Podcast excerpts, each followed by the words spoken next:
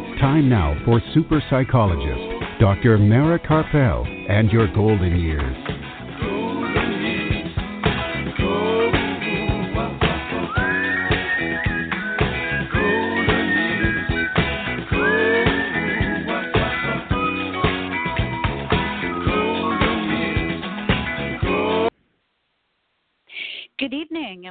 Dr. Mara Karpel and Your Golden Years this evening and every Sunday evening at 5 p.m. Central Time and at 6 p.m. Eastern Time right here on blogtalkradio.com and on drmarakarpel.com.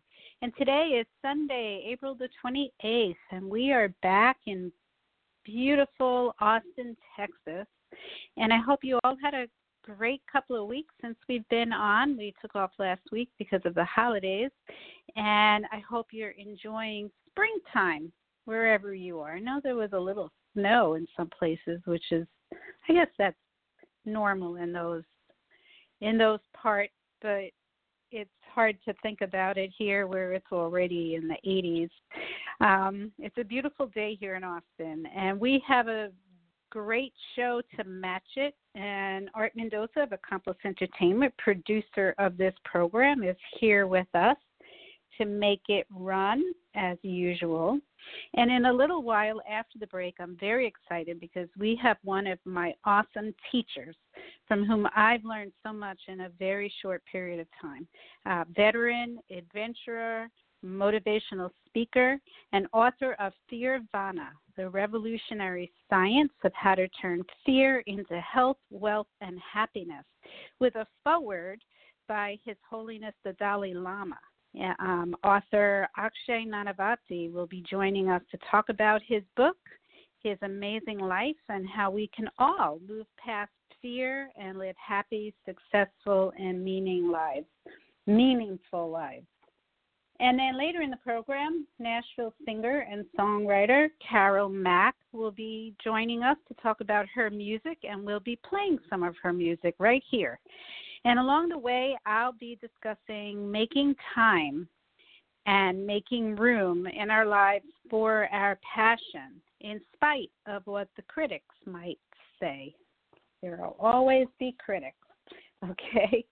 So, throughout this evening's program, we will have time to take your questions. So, if you have any questions or comments for me or for any of my guests, please feel free to give a call.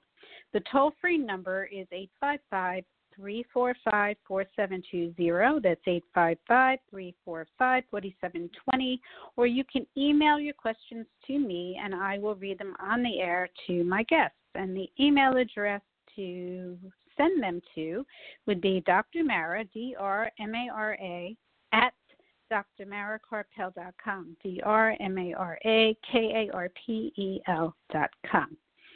And you can hear this evening's program again by going to my website, and the link to the podcast will be posted later tonight, along with all of the website links and information contact information and other important information given by the guests on the program.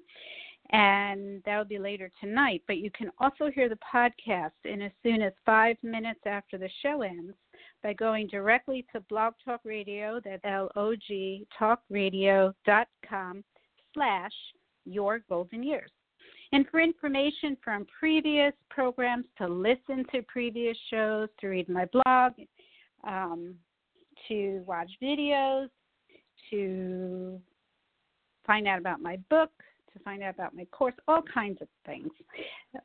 There's a one stop shop where you can find it all, and that's my website, drmarakarpel.com. You can also hear all of the previous programs we have done here on Blog Talk Radio over the last five years by going to blog, B-L-O-G, talkradio.com slash your golden years.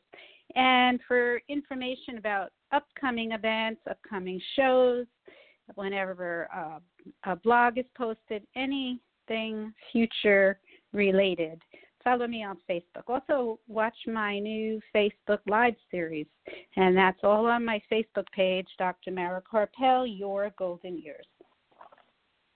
And if this is the first time that you're tuning in, I'm a licensed psychologist from New York City, practicing here in Austin, Texas, and in the Rio Grande Valley of Texas. And I work with adults of all ages, and I have a specialty of working with seniors and caregivers. And for the past few years, have been evaluating veterans for PTSD. And part of the time, my office is in the wonderful Veterans Resource Center, Heroes Night Out, which is located in Cedar Park, Texas.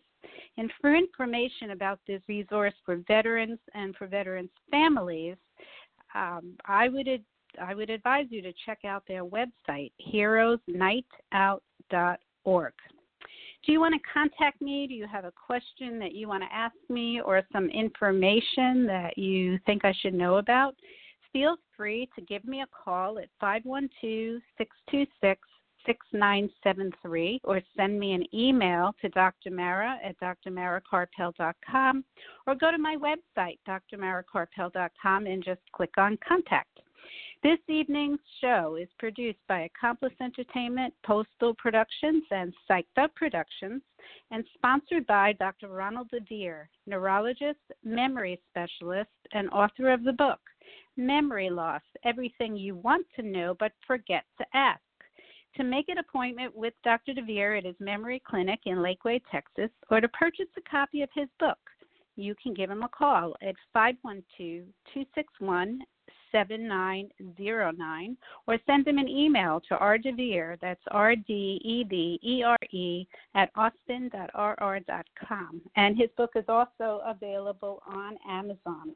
And this evening's program is sponsored by Storyhouse. Storyhouse gathers your stories and turns them into multimedia collections that can be shared now and for generations to come. Have Storyhouse over to conduct a private interview in your home or invite them to your next big event or family reunion. Storyhouse, where your memories live. Find out more at yourstoryhouse.com or call 512 296 8752. Okay, so we're going to take a brief break, but don't go anywhere. It's a really brief break. We're going to play a few of our sponsors' commercials. And when we come back, we'll be joined by Akshay Nanavati, veteran, adventurer, motivational speaker, and author of Fearvana, the revolutionary science of how to turn fear into health, wealth, and happiness. So don't go anywhere. We'll be right back. Super psychologist Dr. Mara Karpel will be back after words from our sponsors. About memory loss? Dr. Ronald DeVere, certified neurologist and director of Alzheimer's disease and memory disorders in Lakeway, has been helping those with dementia and memory loss for over 12 years. Specializing in the diagnosis, treatment, and counseling of those with memory loss and dementia, Dr. DeVere also has a book to reduce your worry and fear by knowing the facts. Memory loss, everything you want to know but forget to ask. Available now on Amazon.com. Dr. Ronald DeVere, Alzheimer's disease and memory disorders center in Lakeway, and his book Memory Loss, everything you want to know but forget to ask. For more information or to schedule an appointment, call 512 261 7909. Dr. Mara's book, The Passionate Life Creating Vitality and Joy at Any Age, is now available on Kindle and in paperback at Amazon. Don't forget to listen to Dr. Mara Karpel and Your Golden Years live from Austin, Texas, every Sunday on blogtalkradio.com.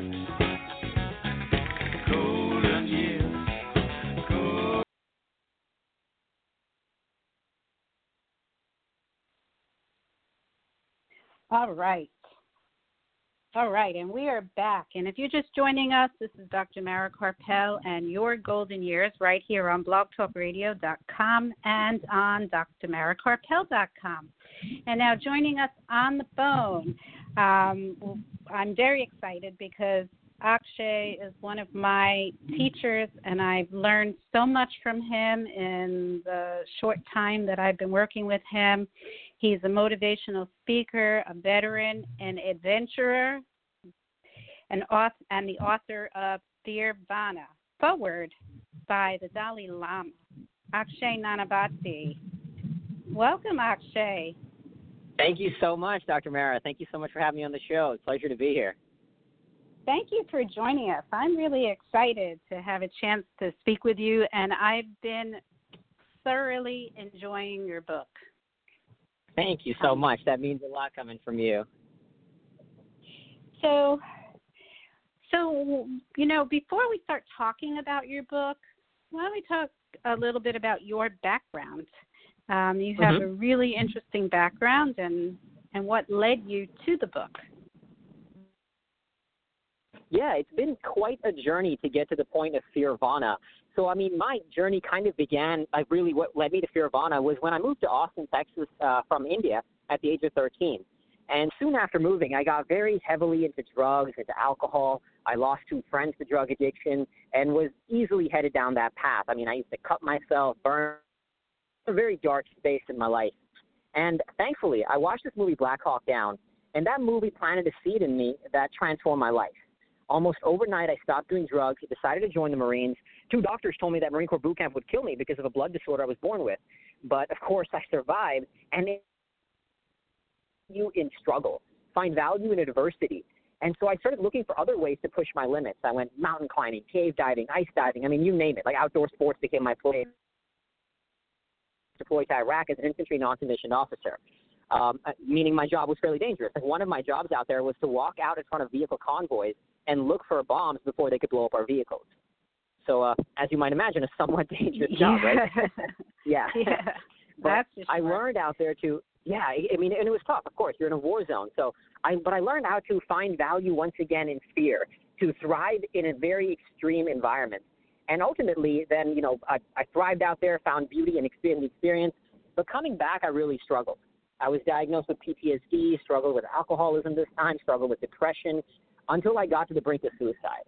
And that really was the trigger that transformed my life because it shocked me that I would actually even think about taking my own life. And I knew then and there mm-hmm. that something really needed to change. So I began years of research in neuroscience and psychology and spirituality actually led me to this concept and the understanding of fearvana, which is essentially that fear and struggle and suffering of any kind can be our greatest access points to bliss and enlightenment. So it was a lot of suffering and a lot of research that led me to this concept and to the work I do now. Yeah. So so what are you doing now? I know you just wrote this book, which was a really Mm-hmm. big mm-hmm. undertaking, but you're doing so much. so what are you what else are you doing? So now what I'm doing is really building a movement around this concept of Fearvana. Because what I've come to learn through my own life experience, through my business, I've done a lot of work with other clients as a coach and, and selling products out there and working with people from all walks of life in different corners of the globe. I've come to learn that our greatest problem in the human condition is our negative relationship to suffering and struggle of any kind. And when we transform that relationship, we can ultimately live a happier and more meaningful life. So what I'm doing now is building a series of products and services around this concept of Fearvana to ultimately help people develop a positive relationship to struggle so they can find their path, live that path, and love that path. And I call that path your worthy struggle. That's that struggle that you know is worthy of who you are and who you want to be because anything worthwhile pursuing is going to be hard. And so I'm creating like a Fearvana Academy, Fearvana Fitness, Fearvana Festivals. I have my own nonprofit called the Fearvana Foundation. All the profits from my book are going to charity as well. So I'm building like a whole movement around this concept to really guide people to live, ultimately live a happier and more meaningful life. Mhm. Mhm. And that makes so much sense. I mean, you know, the if we look at even the Buddha says that everyone's mm-hmm. life has suffering, right? Life is suffering, exactly. Exactly. you know, we can't we can't escape it. So so what does you, the title mean? What does Fearvana mean? So I define Fearvana as the bliss that results from engaging our fears to pursue our own worthy struggle. And again, that worthy struggle is our path. So it could be playing chess, it could be writing a book, starting a business, writing movies, whatever it may be. The point is that it's the bliss that results from engaging our fears because anything worthwhile is going to be scary, it's going to be hard, and pursuing that path with the entirety of our soul, like letting that consume us. And uh, and that's how I define fearvana. It's kind of like these two seemingly contradictory ideas, right? Fear and nirvana. This very primal, very challenging emotion, and nirvana. That's sort of the epitome of you know bliss and enlightenment that are seemingly contradictory, but I've come to learn through a lot of research, a lot of life experience that are actually very complementary. And we cannot have one without the other. And in fact, we need one to experience the other. And kind of the ethos of Fearvana is to help people transform, whether it be fear, stress, anxiety, suffering, guilt, adversity of any kind into something beautiful. And uh, and as a result, when when you do that, then it doesn't matter whether life throws some punches your way, which of course we know it does from time to time, or whether we're seeking something meaningful and going through the challenges of doing that. We could ultimately smile in the face of any kind of adversity, right? And that's what Fearvana is designed mm-hmm. to do. Yeah, I really loved when I was reading it when you were talking about how there's really no such thing as a negative emotion or a negative mm-hmm. experience. Mm-hmm. Um, it's mm-hmm. it's what we do with those emotions and experiences. Yeah, that, that that I find to be very destructive advice, and it's so common, unfortunately, and it causes people a lot more harm. Like for example, you know, I worked with this client once who just said, who said to me, "I'm just waiting for the fear to go away so I can quit my job and start my business."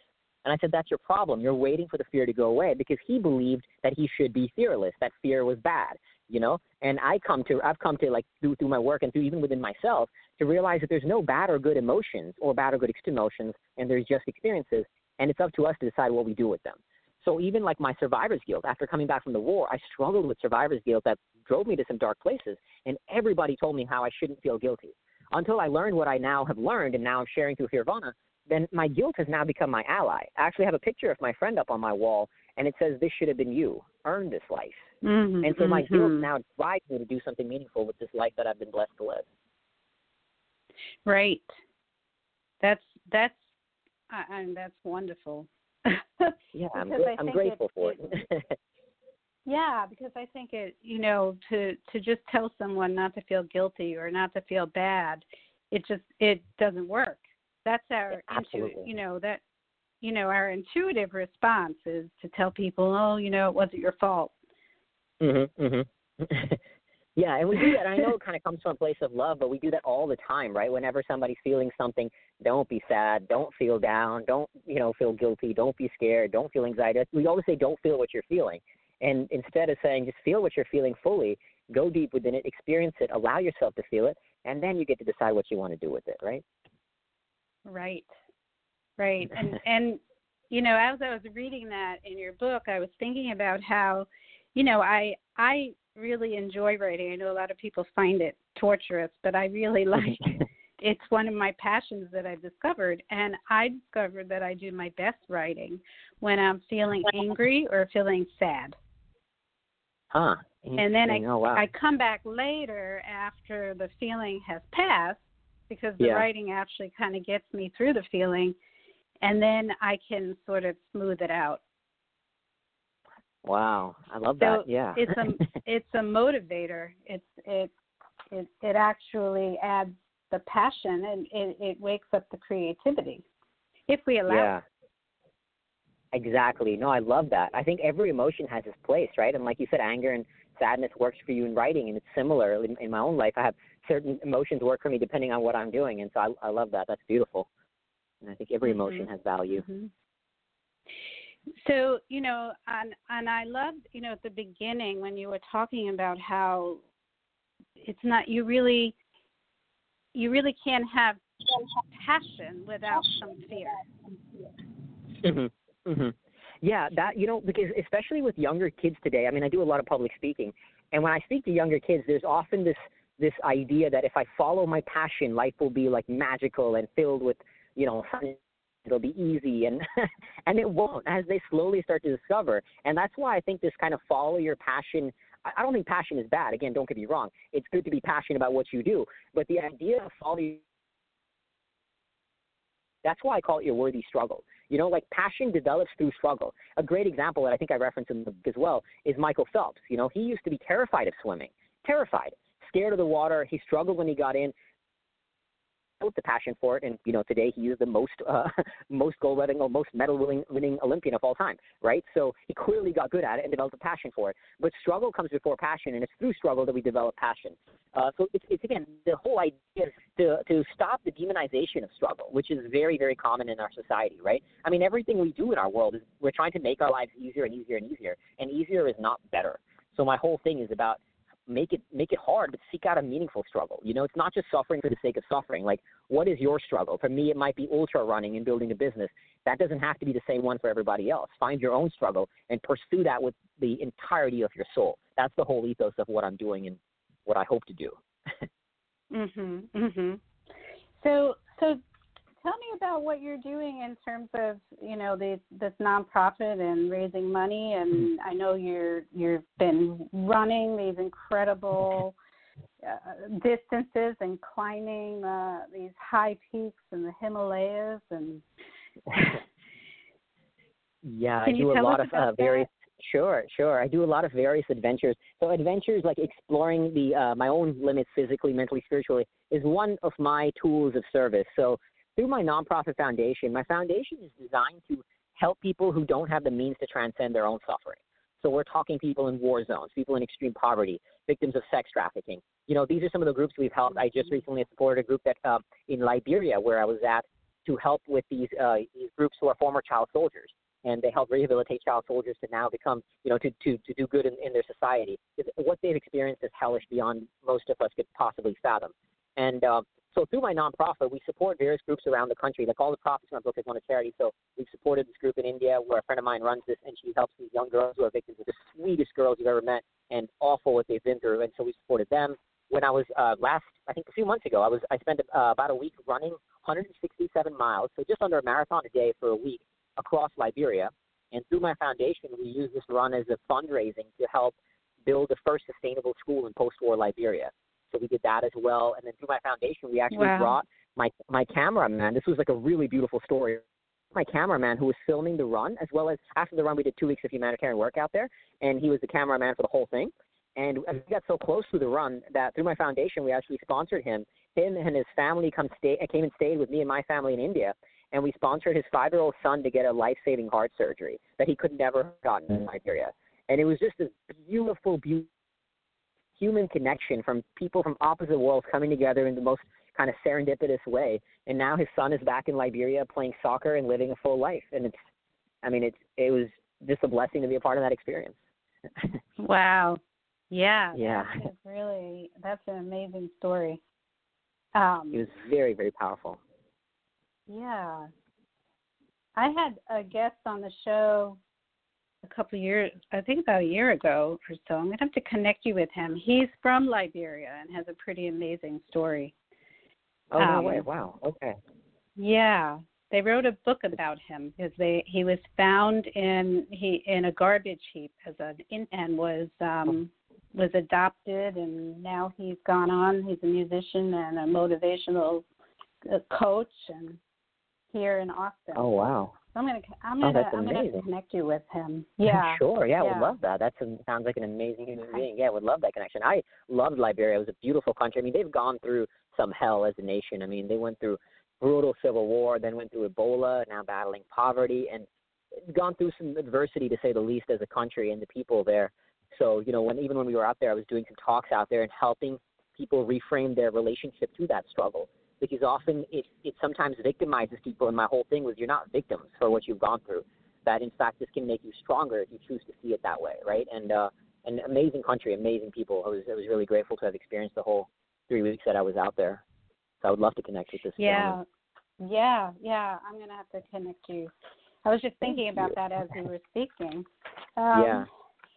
So I think that that message is really important for everyone because I think Mm-hmm. that even people who live in a very safe environment and you know have everything that they need mm-hmm. tend to mm-hmm. feel victimized by things not going exactly as they want them to go. Absolutely right. Absolutely. I mean, everybody. It doesn't matter whether you're what situation you are in life, whether you have all the money and comfort and luxury in the world, you're going to go through struggles in life. That's just inevitable, right? But we live in. And I was having this conversation, deep conversation with my mom about it. Is that these feelings are very uncomfortable, right? Like sadness, grief, they're very uncomfortable. And so we try to avoid them and we try to evade them. And by doing so, we cause ourselves more harm. You know, like, I mean, I was at a seminar once and this gentleman had lost his father. And the seminar, like, the leader was trying to help him get rid of his grief. And I'm like, why are we doing that? I mean, he lost his father. Of course we're going to grieve, right? I mean, I would anybody I lose, I'm like, of course Mhm. I'm going to grieve. It's, it's a natural part of life. These emotions are not. Yes, they're more challenging than let's say like happiness or joy, but that doesn't mean they're negative. They're just human, you know. And uh, and I think there's beauty in them. Without them, we will never experience the higher highs. As I think you know, I also came out from a darkness retreat recently, and by going deep into darkness in a very literal sense, I was able to come out and see light in a whole different way. And that was obviously in a literal sense, but that is very true in a, even a metaphorical and figurative sense as well. And I've experienced that throughout my life. Absolutely.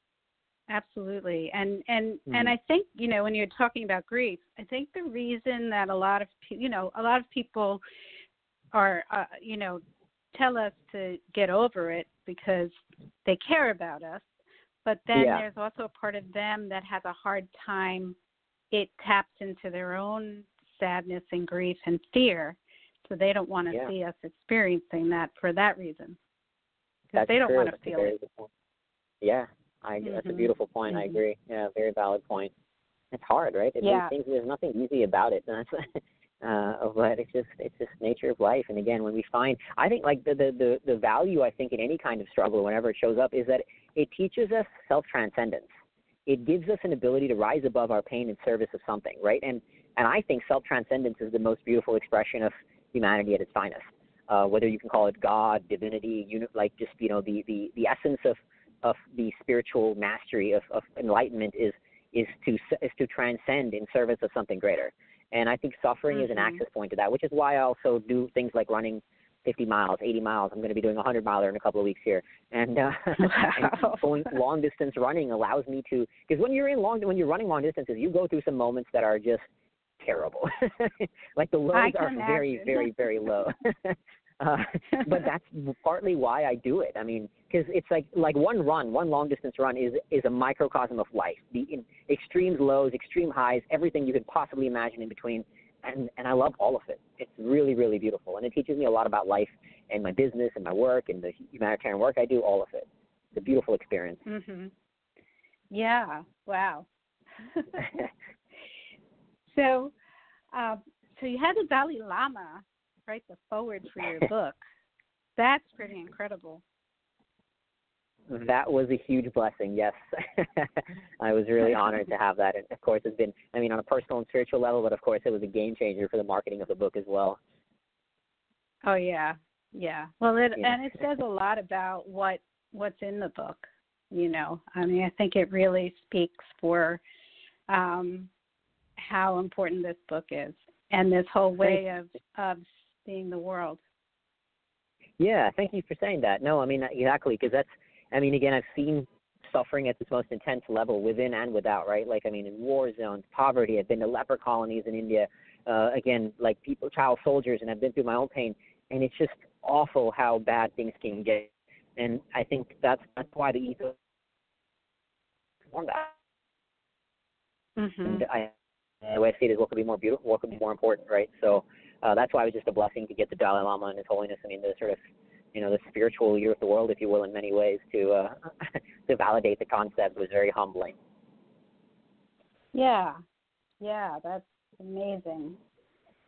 So, you know, I know I really encourage you know people to read your book because there's so much in it. But the but for listeners that are listening right now, um, are there just some tips that you could give them, just like a sneak peek maybe into the book, or some tips that they can do to start to live a life of Fearvana? Sure, absolutely.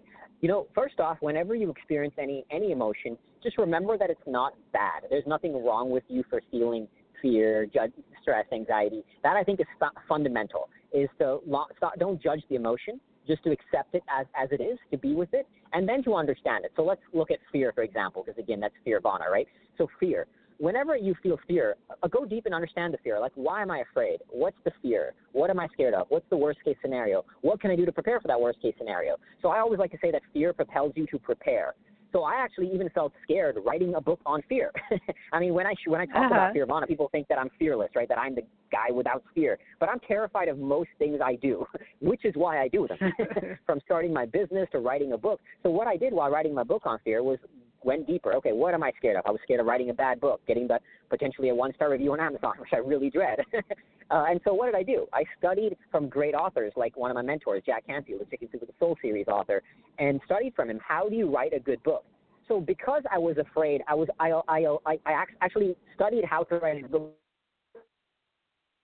Cared, I would have just put a book out there, right? So I was scared, and it allowed me to actually engage the other side of the worst case scenario and figure out how do you write a better book.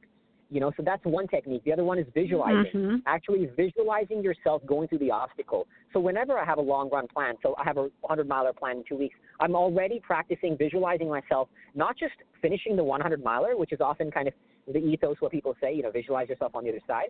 It's actually visualizing yourself going through the obstacle. So I visualize myself in a low, which I know will happen. It's inevitable. And I visualize myself coming out on the other side of it.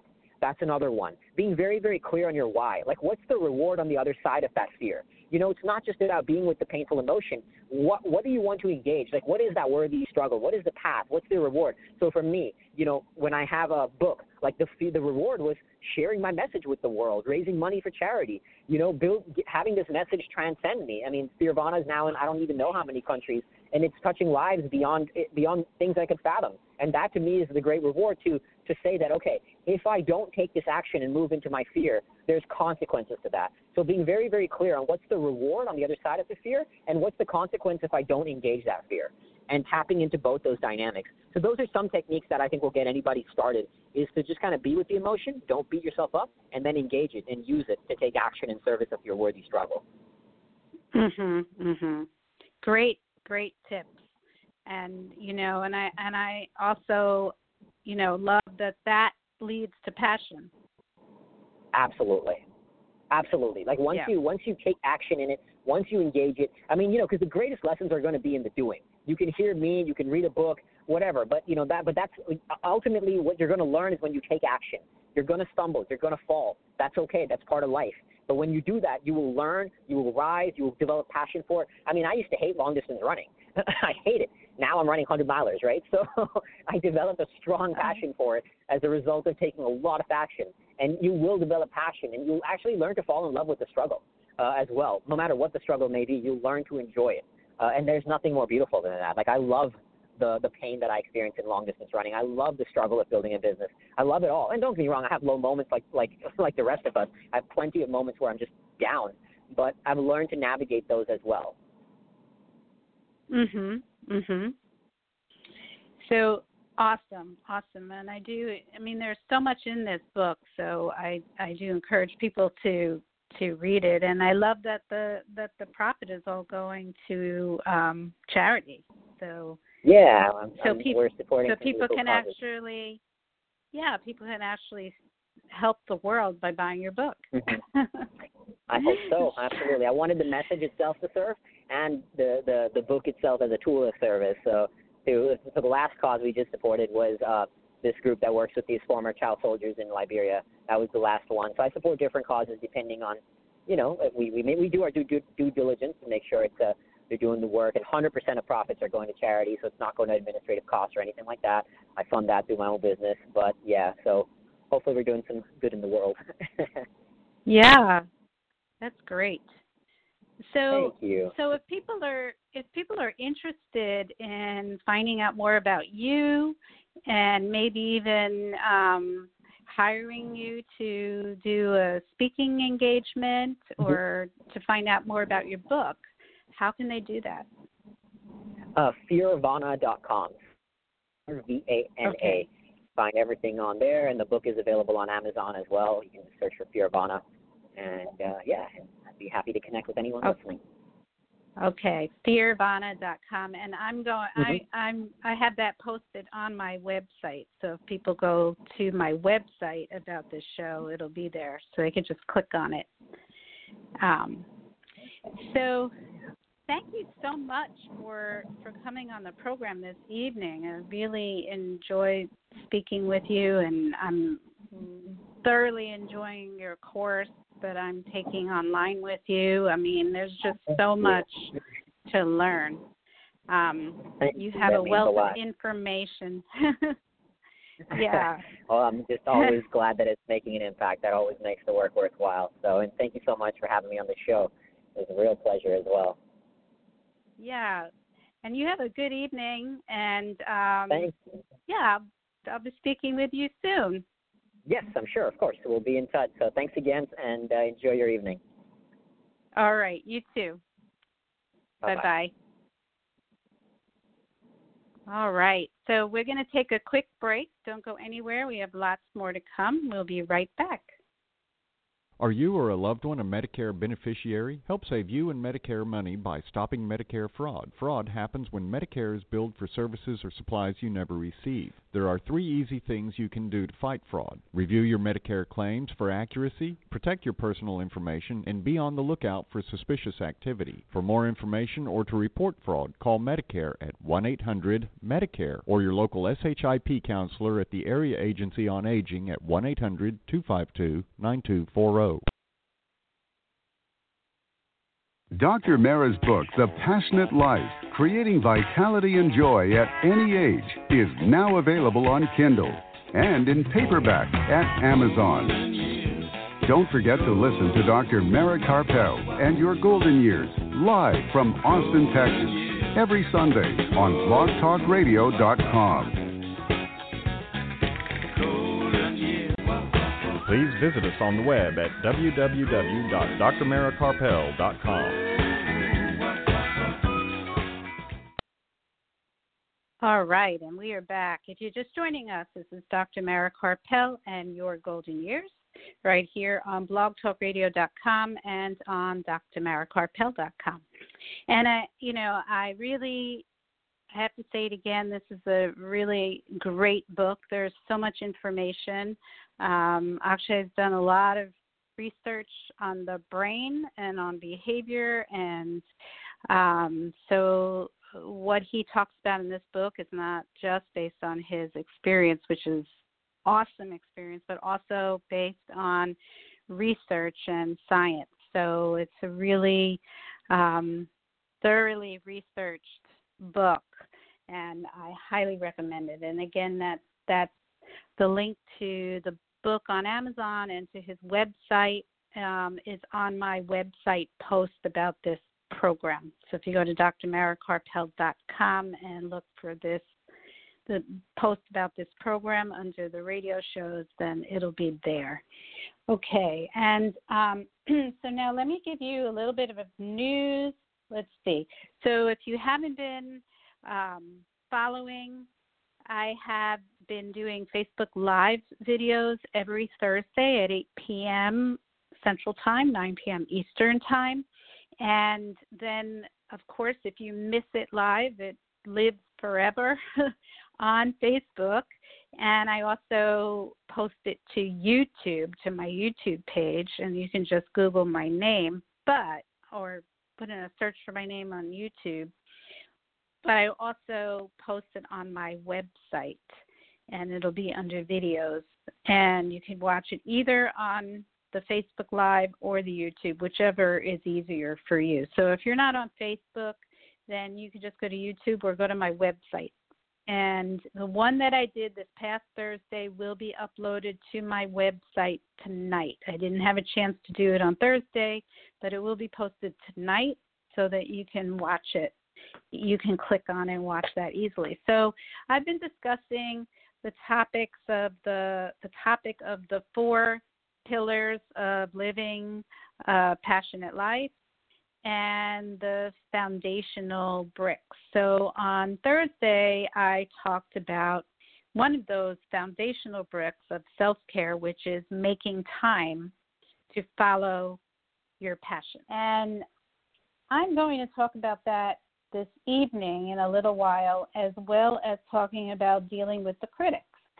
And I really take what Akshay just said to heart. I, uh, you know, when I talk about following your passion, I think it really is, to me, passion um, has to do with having a, a, a meaning or a purpose that you're creating something that will help other people at the same time that you just, that you find um, brings you joy and makes you want to get out of bed in the morning but there is some struggle and pain to it and i've spoken about that that um, one of the pillars of of passion living a passionate life is compassion, which is literally sharing the pain of other people, um,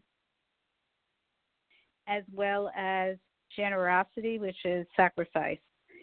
Those are the two more painful pillars, but I think that he mentioned an element that maybe I I didn't mention, and that is really um, overcoming or doing being on your path in spite of fear. And um, and when you have fear and when you struggle on your path, which you will when you are following a passion, you will have struggles. It doesn't mean that everything goes smoothly, and I've written about that in my book about you know bumps in the road. Um, you one of those struggles and one of the fears that people have is the fear of being criticized. So again, I'm going to talk about that this evening um, in a, in just a few moments. That that when we decide to start making time to do the things that we feel a meaning and a purpose and we feel driven, which is really kind of that feeling of passion. It's that feeling that we have to do this. This is my soul is telling me to do it. It may be painful, it may not be easy, but I have to do it.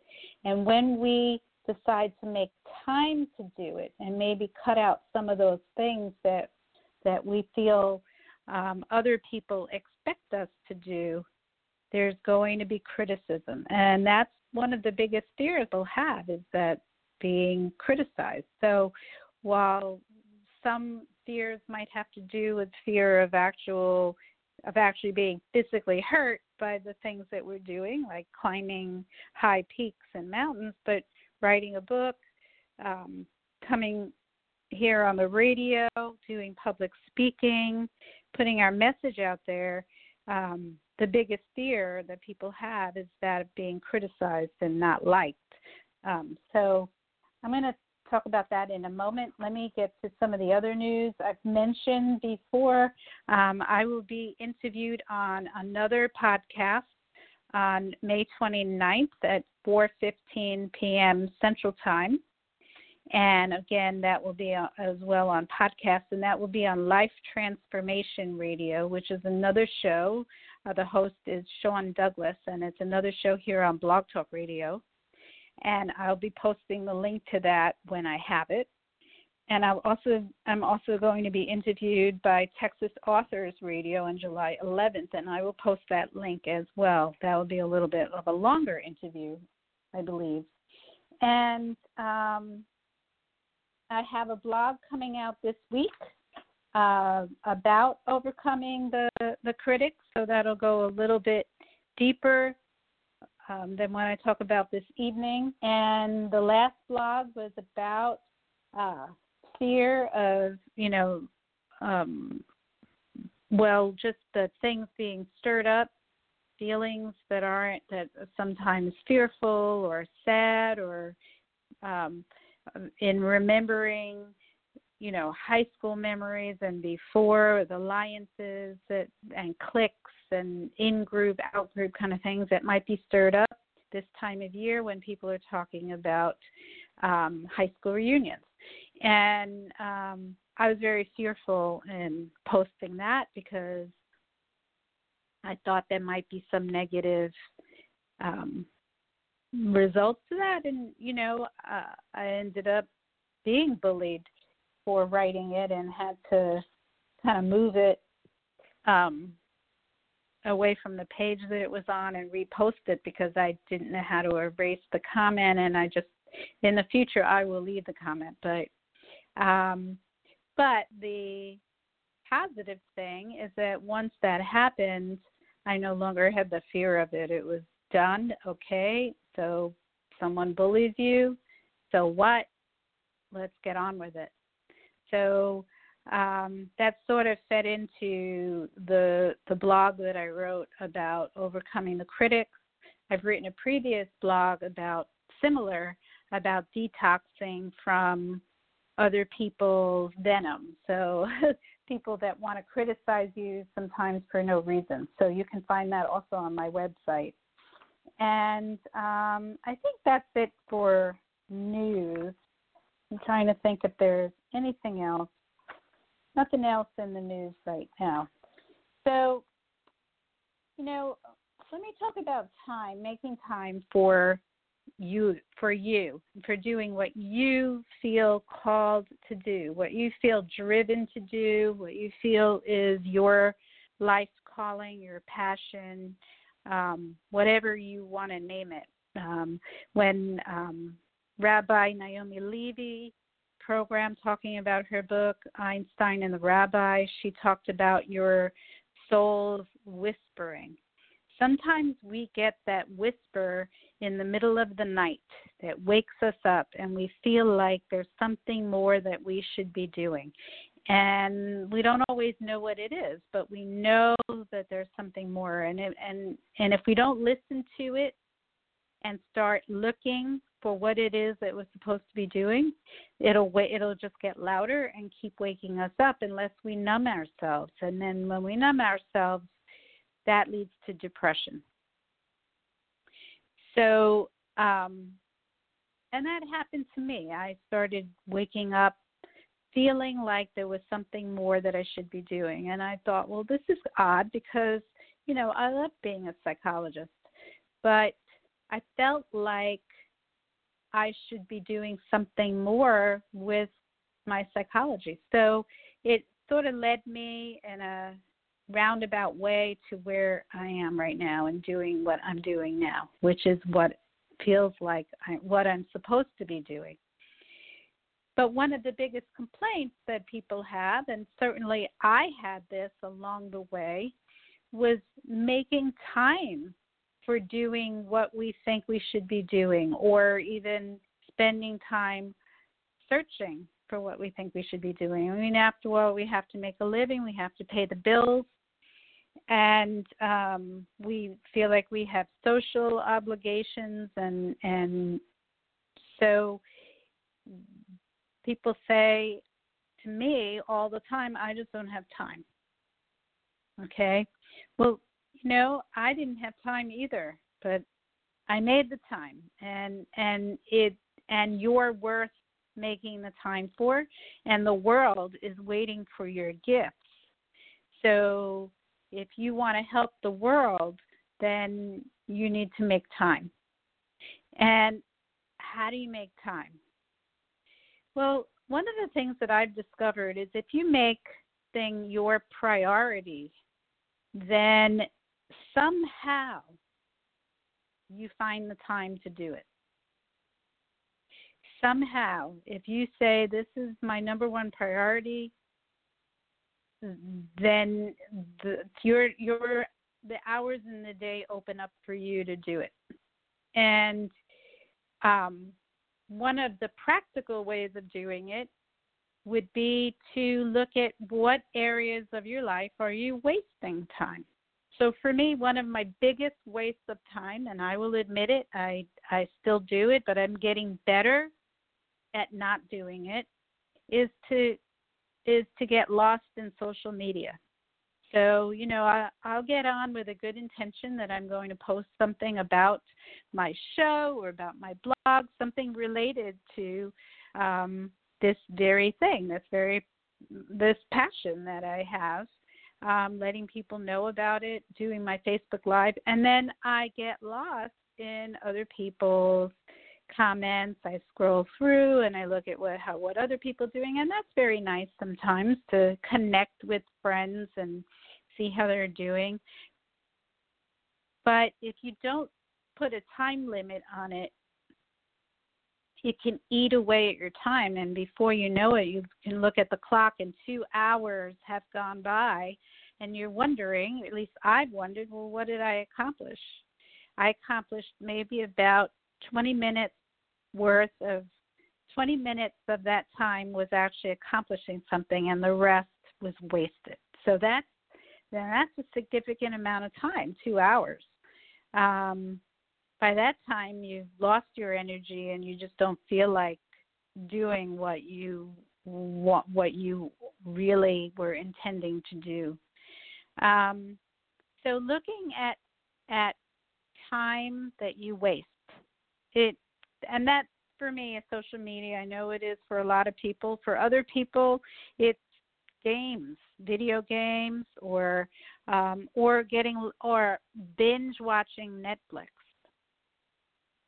um, how much time do you spend doing that? What are you actually doing to create something in the world and in your life by binge watching Netflix or just watching too much TV? Period. You know, at this point, I watch TV when I'm just taking a break. When it's like, all right, I've done everything that I can do. My brain can't work anymore and now I'm I'm I'm taking a break. And there's if there's something good on TV, I'll watch it. But I no longer have like you know a, a series that I have to watch every week, um, and then get lost in what comes after it on television. And you know I know people who know every day of the week they have something else that they like to watch on television or a whole bunch of shows that they like to watch on television. And then of course all the sports that are on TV. And I'm not downplaying, you know, athleticism and sports, but it can be uh, a a real time um, vampire. If you get lost in watching professional sports constantly and that becomes your obsession because what are you doing? Unless you're the athlete you're not really doing you're not really creating anything from the watching the sports. okay? I might get some criticism for that but i'm okay because i'm going to talk about dealing with critics and then another area where a really big area where our time is taken is doing things that we think that we're supposed to do or that other people expect us to do or that we're just in the habit of doing and we feel like guilty giving them up even though we don't really know what benefit there is to doing it and that could be a variety of things. I won't be specific, but think about you in your life. Is there something that you're doing in your routine during the week, even in your work, that really isn't that important to do anymore. At some point, maybe you started doing it because it was extremely beneficial and you were helping other people and it felt really good to do that and you knew that it was a good thing to do because people were being helped or it was good for your business or it was good for your work life, your um, moving ahead in your work. That at some point it really served a purpose. But over time, things change and maybe that thing that you were doing isn't really having the same payoff that it did when you first started. So you're not getting as much bang for the buck as they say and you're actually wasting time and and you're feeling guilty about the idea of giving it up. I've certainly had many of those things come up in my life and I felt guilty about um giving up even certain work that I was doing and moving into a different form of work. In my work as a psychologist, I have changed locations and um, focus multiple times over the years. And I felt guilty and I took longer to do it, even though I was being called in the other direction, and everything pointed that that was a better direction for me to go in and it was more productive.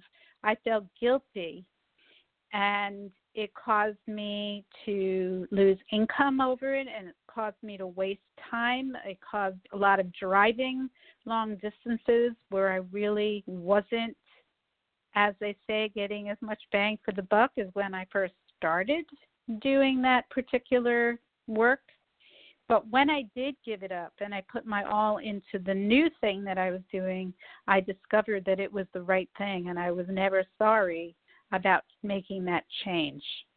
So it could be work related, it could be social obligation related. Is there something that you feel expected or you're expecting yourself to do that really is using up your time and taking away from your ability to create something really great in your life and in the world. Right? If you think about, as Akshay was talking about, the higher purpose, then is your passion, the thing that you are being called to do, something that's going to create something great in the world? Is it going to help other people? Is it going to inspire other people by seeing this wonderful thing that you're doing?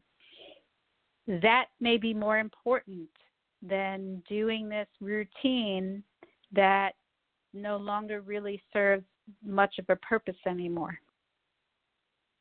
And of course, there are the other ways of finding time, which would be um, waking up a little bit earlier, going to sleep a little later. Yes, it's important to get a good night's sleep, but sometimes you need to make some sacrifices to get up a little earlier um, or go to sleep a little later.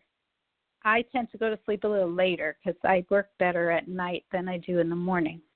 And that you just have to know yourself. I don't think there is any judgment. A lot of people will tell you that just get up earlier. That's the the right thing to do. But again that's following somebody else's expectation and guidelines. And if you know yourself well and you know that you are more creative in the evening and you're better at getting the work done that you want to do in the evening then that's the time to do it. And i know many people who have children who wait until their children go to sleep when it's quiet to be able to do um, the things that they want to do and, and to work on that.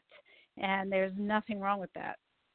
Okay, so um, sometimes you need to make the sacrifice if it's really important to you of giving up some of your social, giving up some of your social life. It's important to have balance. It's important to have relationships and to take breaks and spend time with family and friends. Absolutely. But are you doing that a lot? Are there um, uh, is that is that something that you constantly are doing that you constantly with family and friends or and your partner doing social things? Can you cut some of that down? Can you say hey you know i'm not i'm not available tonight. Tonight i'm going to work on this thing. Um, if you really passionate about what you're doing, then you're willing to make that sacrifice because the outcome is worthwhile. And as Akshay said, the struggle of giving up some of those things is worthwhile because on the other side, there's something waiting for you that's even. Um, and so, with some of these sacrifices and some of these changes in your life, there are definitely going to be people who are not happy about it. There's no doubt in my mind. Uh, um, I if I wrote down all of the criticisms and doubts that I have heard from other people over the years about what I was doing, um, the the the direction the direction I was going, the things that I was giving up, people upset about what I was eating, that I wasn't eating the junk food they were eating, or I wasn't, I made a choice not to eat meat because that's one of my passions for, um, eh, uh, you know, because I, I talk a, I write a lot about it in my book about food and mood, and I've discovered that not eating meat can really help your mood and help your health. Um, criticism about that, which is kind of funny to me. Um, you know, that helps having a sense of humor about it, but it's kind of funny because, you know, my mom always told me to eat my vegetables when I was a child, and I'm sure a lot of moms have said that to their children over the years and it's a common message but then to be criticized for choosing vegetables over meat um, to me is a little bit funny. Uh, so people are going to criticize you when you stop doing that thing that you think that other people expect of you, especially if your um, if your your your view of that is correct, that other people are expecting you to do that. So if you give it up, they're going to question you or criticize it. If you back out of some social engagements um, to do what passionate about, people are going to question it.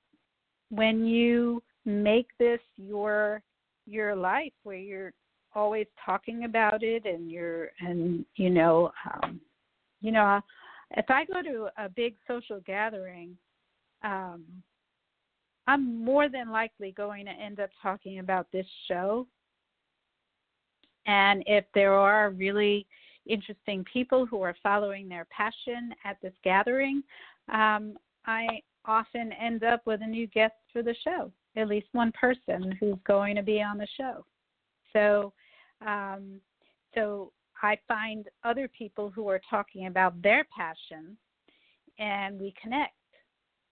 So there are going to be other people who say, "Hey, can't you give the can't you give it a break for the evening? You're out socially. Um, why are you working?" Well, it's my passion. So it's not work to me.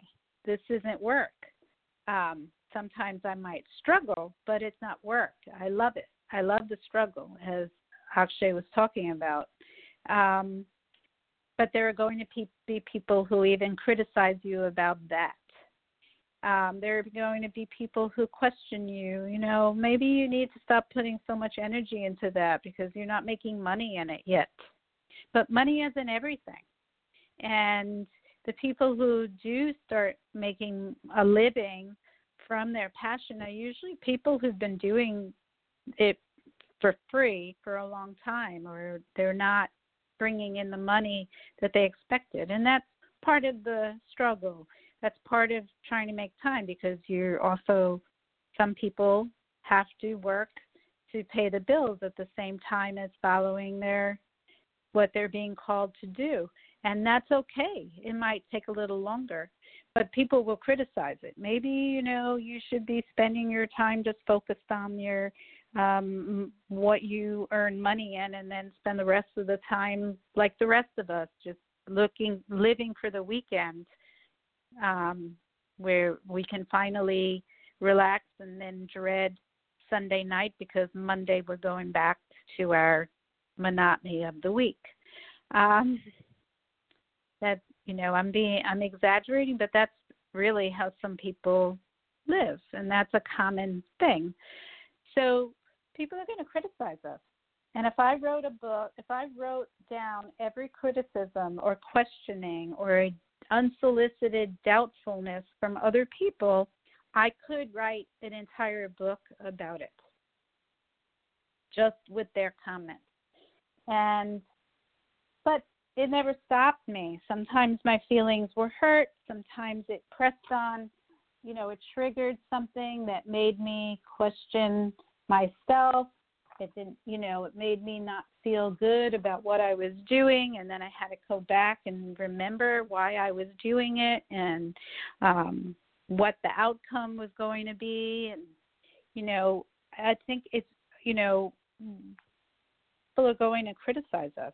And then when we when our uh, the things that we do involve like writing a book, writing a blog, you know, putting our writing out there for people to see, or speaking in front of a group, or even doing this a radio show like this, there are going to be people who criticize it. They don't like what they've read, or um, they don't think you're very good at it. They don't think you're a good artist if you paint, or um, there are people who are going to criticize. It's really important to remember that all of this is subjective. And so that's just their perspective. That's just their point of view. If it's even real, some people criticize just for the sake of criticizing, and they're not going to like it even before they have read what you've written or have looked at your artwork. They know that they're not going to like it. They decided that already. So some of it is not even real. But if it really is based on the fact that they didn't like it, that's their subject. Um, I love what Dr. Wayne Dyer. If you've ever read any of his books, I've read. I think I've read every single one of his books and heard almost all of his um, taped lectures. Um, one of the things that he talked about was if you decide your worth on another person's opinion, you're putting your worth in the hands of another human being. And who are they to decide your worth? Really. And if they're able to decide your worth, then the person who compliments you and tells you how wonderful it is is deciding your worth. The best is to not take anything that people say, whether it's positive or negative, personally, because it's all a reflection of themselves. And and Don Miguel Ruiz, who wrote the Four Agreements, um, said that very clearly. That you know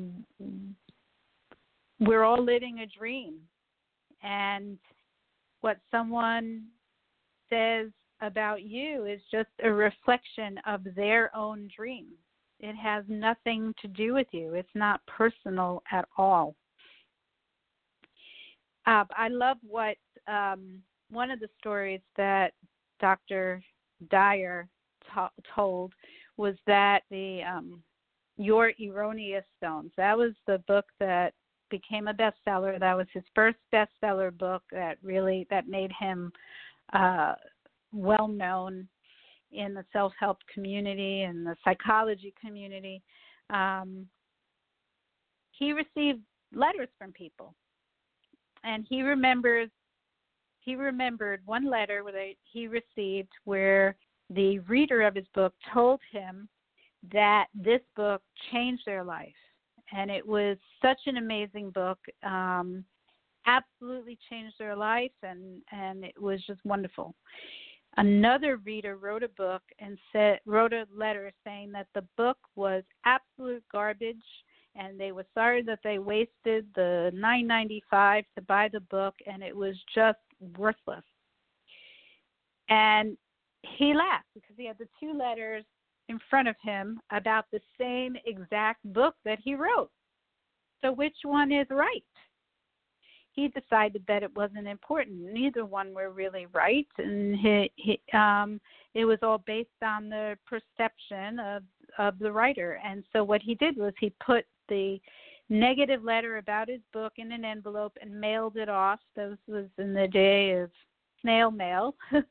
he mailed it off to the person who wrote the positive letter, and he put the positive letter in an envelope and mailed it off to the negative person so that they could see that their opinion was really balanced by the opposite opinion. So, you know, remember that other people's opinions are colored by their own life experience and what they're going through at that moment, um, which might include a feeling of jealousy that you that you have found a passion and they're not they're not following their passion it might be based on a fear that they have that if you're doing this, that means that they have to do something. You're holding a mirror up to them, which tells them that they're not following their passion and now they have to do something. It may be well meaning that they worry about you and they're they're afraid that you're going to make a mistake. Um, but we don't need to listen. You know, it's it's good to take constructive criticisms and if somebody says to you hey don't quit your day job yet that might be something to listen to you know you do need to pay your bills until you have money coming in from from this other thing um, so you you look at it you evaluate the criticism and th- see if there are any shreds of truth in there that could be useful for you um, but don't let their fear um, don't take on their fear um, because we have a lot of fear of our own. Why do we need to take on somebody else's fears? It may be reflecting their own fears about their own life and really has nothing to do with you or anything that you're doing.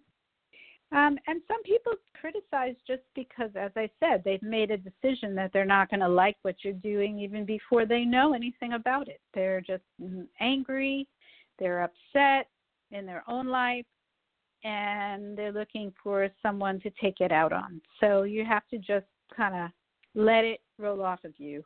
Um, I know it's not always easy to let it roll off of you, but important to um, remember that that might be where it's coming from and having compassion for that person and understanding that they're when people are in pain then they create pain for other people.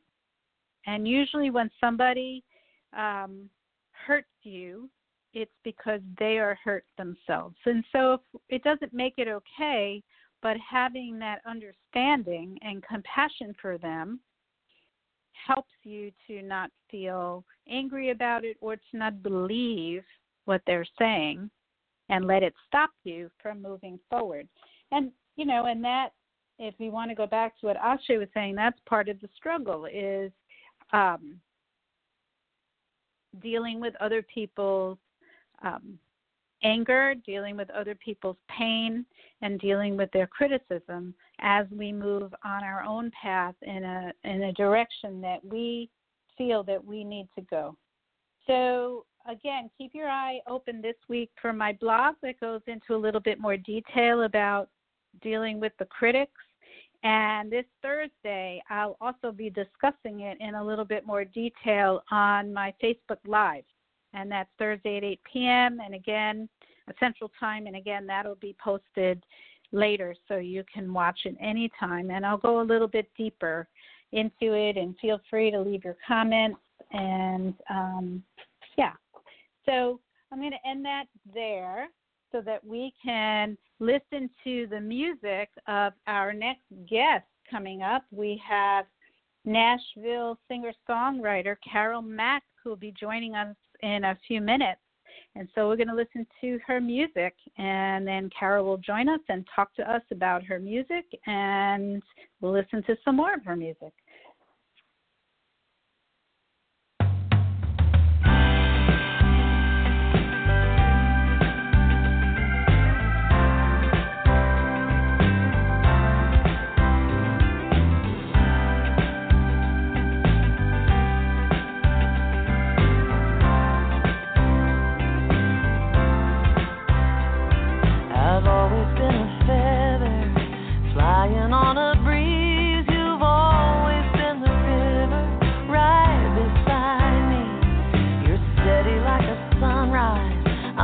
Heart like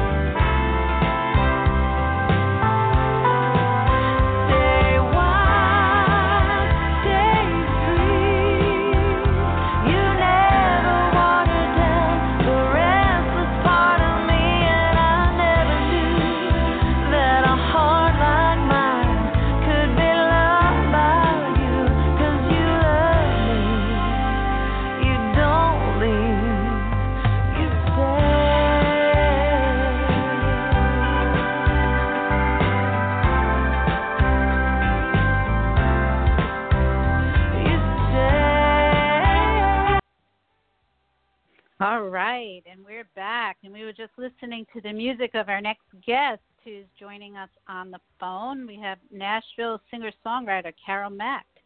Good evening, Caryl. Hi, how are you? I'm great. How are you? I'm good. I was just listening to your podcast. I'm like, okay, I need I need more of this. oh, I'm glad to hear that. Thank you. So, and thank you for joining us this evening. Well, thank you for asking, and thank you for playing my music. That's awesome. Yeah. Well, maybe we can talk a little bit about your musical history. How's that? And then we'll we'll sure. talk about that song that we just played. Sure. Um, well, I've, I've uh, been a singer and musician um, all of my life. I mean, I started playing piano when I was a little bitty girl, and uh, and um, played all the way through uh, school and college. You know, I met my husband in college, and we formed a band, and we went out and played clubs for you know 300 nights a year and toured and all of that, and we ended up in Portland, Oregon. Um, for a number of years and uh, had uh, released a couple of uh, al- local albums uh, up in in Portland, where and played uh, on that music scene, uh, and then um, started making inroads, you know, and, and friendships in Nashville. We did have some contacts and people that lived in Nashville, and I think. Uh, the music I was doing, what at the time we moved to Nashville was uh, you know Nashville was becoming less traditional country, and I was becoming more and more you know moving a little more to the acoustic and the roots kind of music, and so it just made sense. And my husband and I were both songwriters, so we made the move to Nashville about 20 years ago, and I had a record deal on an independent label called Magnatone, um, and put out an album, uh, just a self-titled album called Caryl Mack Parker, and um, with a little bit of success, but that the uh, record company folded,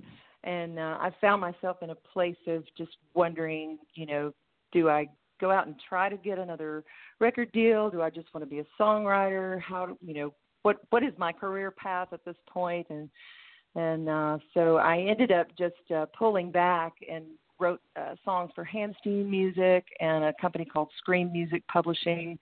Uh, my husband was a songwriter with Sony for a while, and he also wrote for Hamstein, um, and did that for a number of years. And then I um, kind of, I think I sort of lost my musical way. Um, I was a session singer, so I was working, uh, doing demos and vocals for other songwriters and and uh, jingles and things around town, but sort of lost my artist way for a while, and I decided to pull back and and focus on my family and raise my kids and and uh just a few years ago decided you know i'm approaching empty nest and what am i going to do and i'm really was you know feeling that pull back to the passion you know like you were talking about earlier where is your mm-hmm. passion um and going you know i i'm i'm not finished i still uh-huh. have songs i have i still have music to make and at this point in my life, I'm I think I'm at a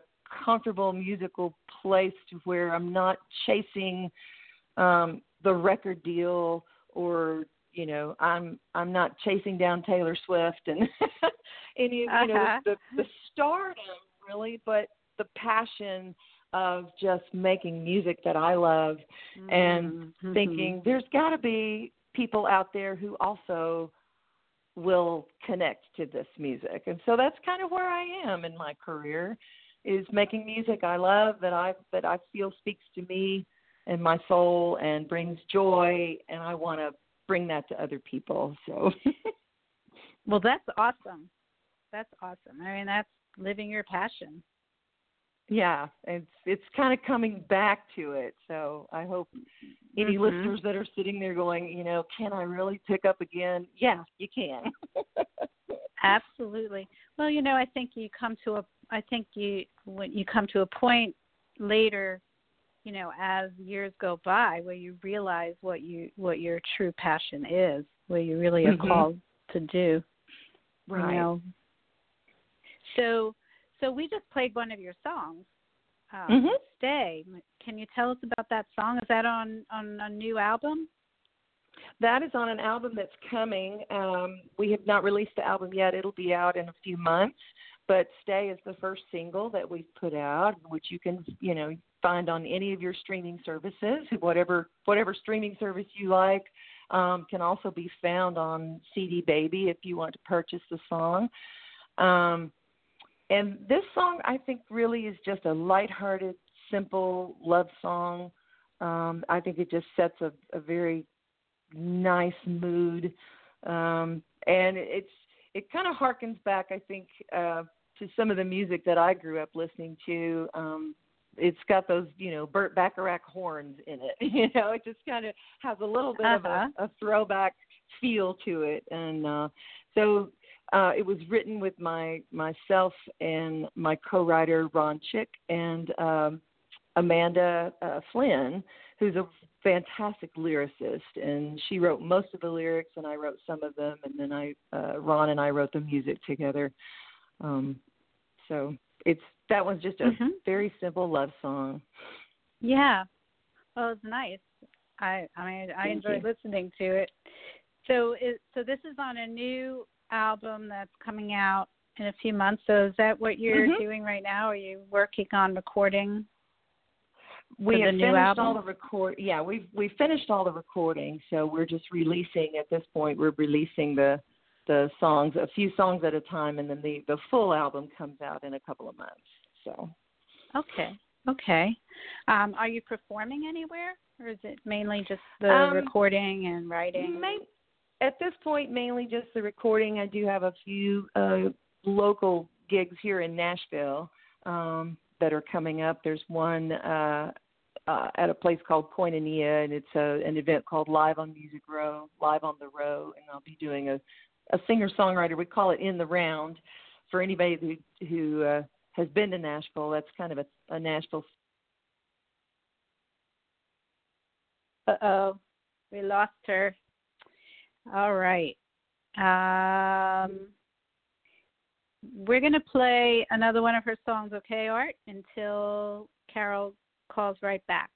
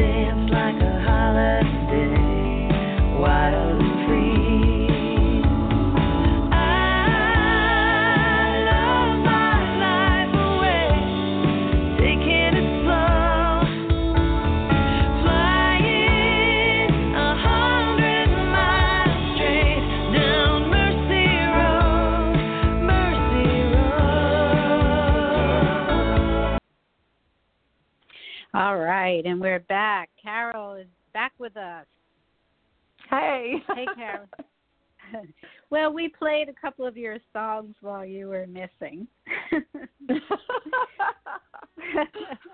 well, thank you for playing the songs. we played we played beautiful, and we were just playing Mercy Road. Um, Wonderful. we, yep. so, you were just saying that you've been doing lo- you're doing some local gigs in Nashville, and you're also doing a singer songwriter circle. Right. There's a songwriter in the round coming up on May 24th at a place called Live on the Row. Uh-huh. Mhm. Okay. Songwriter in the round. All right. Yeah. Yeah, and um so we just we played two of your songs already. Maybe you could that I absolutely when you when we played that song Beautiful, which Art had played for me once before when he first invited mm-hmm. you on. It just brings tears to my eyes every time. Oh, thank you for saying that. Man, I appreciate you saying that. yeah, it it's it it has such a be- it's so beautiful. so what is that can you tell us about that song?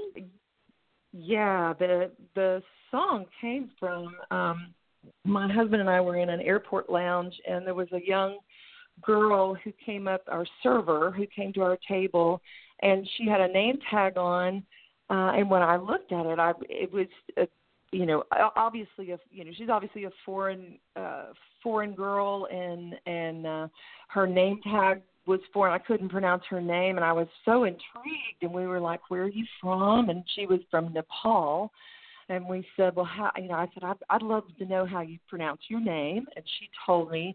And then my husband said, well, you know, does it does your name mean anything? And she said, well, yes, it does. My it means beautiful. My mother named me beautiful. Mm. And we you know, of course, a songwriter is always looking for great material and things to inspire you to to write. And my husband wrote most of that lyric, and I wrote some of it. But just the thought that someone sees you and names you and calls, you know, is speaking into your mm. life basically who you are and that she's she and she was radiant, you know, when she said it, she was like, "Oh, it means beautiful." And I thought, "Oh my goodness, if if we knew that we knew who we really were, um and we're comfortable in that and we knew that we were beautiful, would we, you know, would you live your life differently? Would you how would you live that out, you know, and, mm. and what a what a powerful thing that was. Um, yeah. And and so that's that's really where the lyric comes from. Um but you know, it's it's just knowing who you are and how you're named and I, I just thought it I thought it was a beautiful expression of of mm-hmm. you know and it's a so beautiful song. mm, thank you. Is, Thank you. Is that on is that on the new album as well? Yes, that's on the new album. Um, that single will be coming out in a couple of months, um, probably when we release the album. And at at this point in time, that's what the album will be called. I think we're going to name it Beautiful. So. Mm, okay. Okay. so, and then the last song that we just played, uh, Mercy Mm-hmm. Road. Mm-hmm since we played it. Can you tell us about it? Yeah, that song uh, was inspired by the story of my mom and dad. Um, I've lost my mother. She was uh, 90 years old, and she passed away uh, a year, about a year and a half ago. And the day we went into the recording studio to start uh, tracking the songs for this album was the day I got the call um, that you know mom's in a bad way you need you need to come. And she had been off and on battling um you know in the hospital. And uh so she had happened to gone into the hospital and I got a call from my sister and she says uh you know you need to come now. It's it's time. And so I, we basically tracked the song and it was one that we had had the title Mercy Road but we really hadn't written the lyrics and I didn't have an idea for exactly what I wanted it to be. Um but about a month later when I was back home with my uh, three sisters and we were cleaning, you know, going through your my mom's stuff and cleaning out closets and going through boxes and we discovered this picture of her from like 1967 um it Hmm. was amazing and uh she just I'd never seen this picture of her before she looked like you know Jackie Kennedy in this cool Mhm. black hat with a white brim and feathers all around it. And you know just she was dressed to the nines you know just gorgeous. And um I sent that picture to my husband. I said, "Look at this picture of my mother," and it, the hat with the feathered brim is one of the lyrics in the song, and it really uh he the lyrics just came to him. He said, "Oh, this this is inspiring the whole lyric of the song, and it's the journey of my parents and them looking back over their lives." And the chorus is "I loved my life away." You know, so they Hmm. they were together almost 70 years. It was a beautiful Wow. beautiful relationship and and uh so um that's what inspired that story it's just a, the story of a journey Very nice. Very nice. So, so h- how do you have? How many CDs do you have out already? Um i've recorded a couple of them um they would be available on cd baby many of them released several years ago um but um those are you know if someone were would like to find it you could go to cdbaby.com and and uh and you can find those Mhm. Okay. And how? And are you? Uh, you know, uh, uh, Art asked me to ask you. are you coming to Austin? Will you come to Austin to play anytime? I would love to come. I would love to come to Austin. I'm a Texas girl. I was born and raised in Abilene, so um, Okay. we we come to Texas quite frequently, um, and usually in the summertime for sure. We like to go to. uh There's a uh, Marble Falls. There's a lake, uh, Lake Mhm. LBJ, and we we would go oh, there yeah. every I was summer. just my, there my family would. Oh, you were, yeah. yeah. So yep. my, my family has gathered there every every summer for for many many years. So Okay. Well, we would love to see you here in Austin.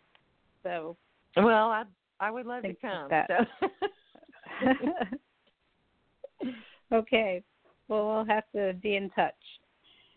And, All right. Um, so, if listeners want to find out more about you, find out about when your new album is released, or or some of your previous CDs, um, Mhm. how can they do that? Where can they look? Or or your Um, you can- calendar of performances?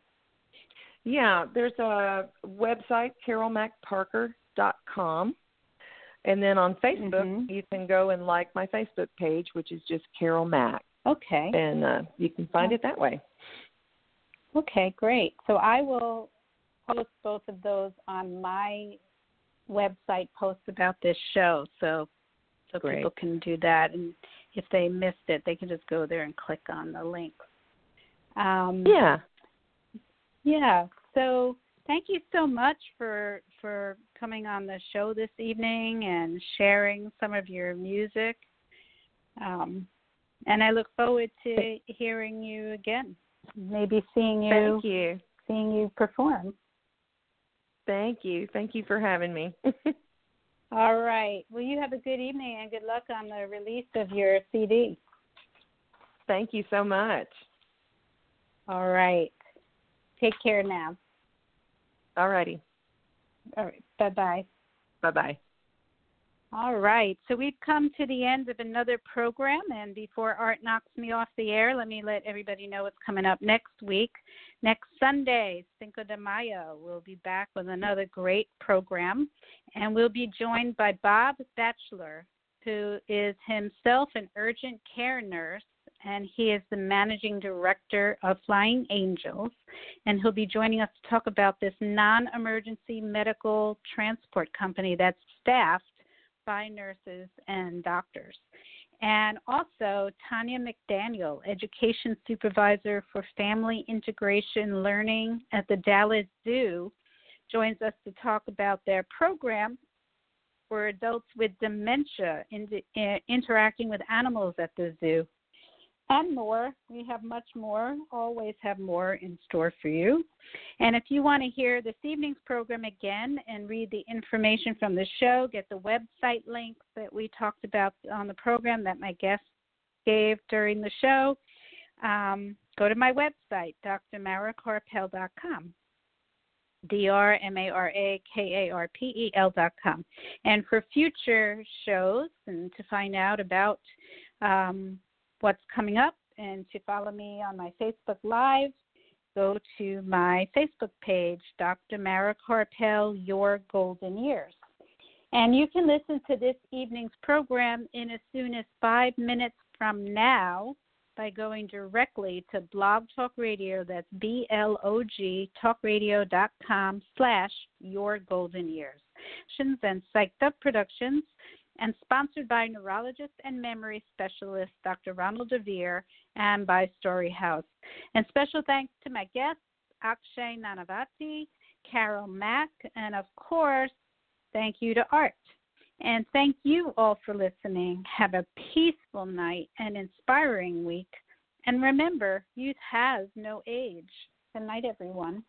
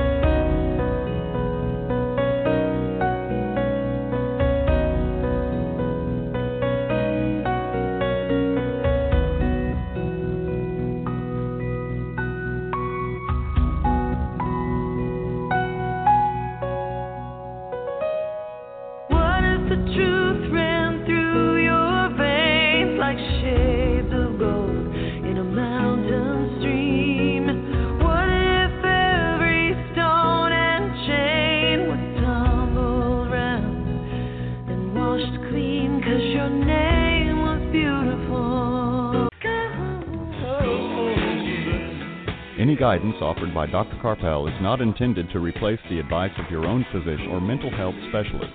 Neither Dr. Karpel, her sponsors, nor this station assumes responsibility for the misuse of any of the information given on this show.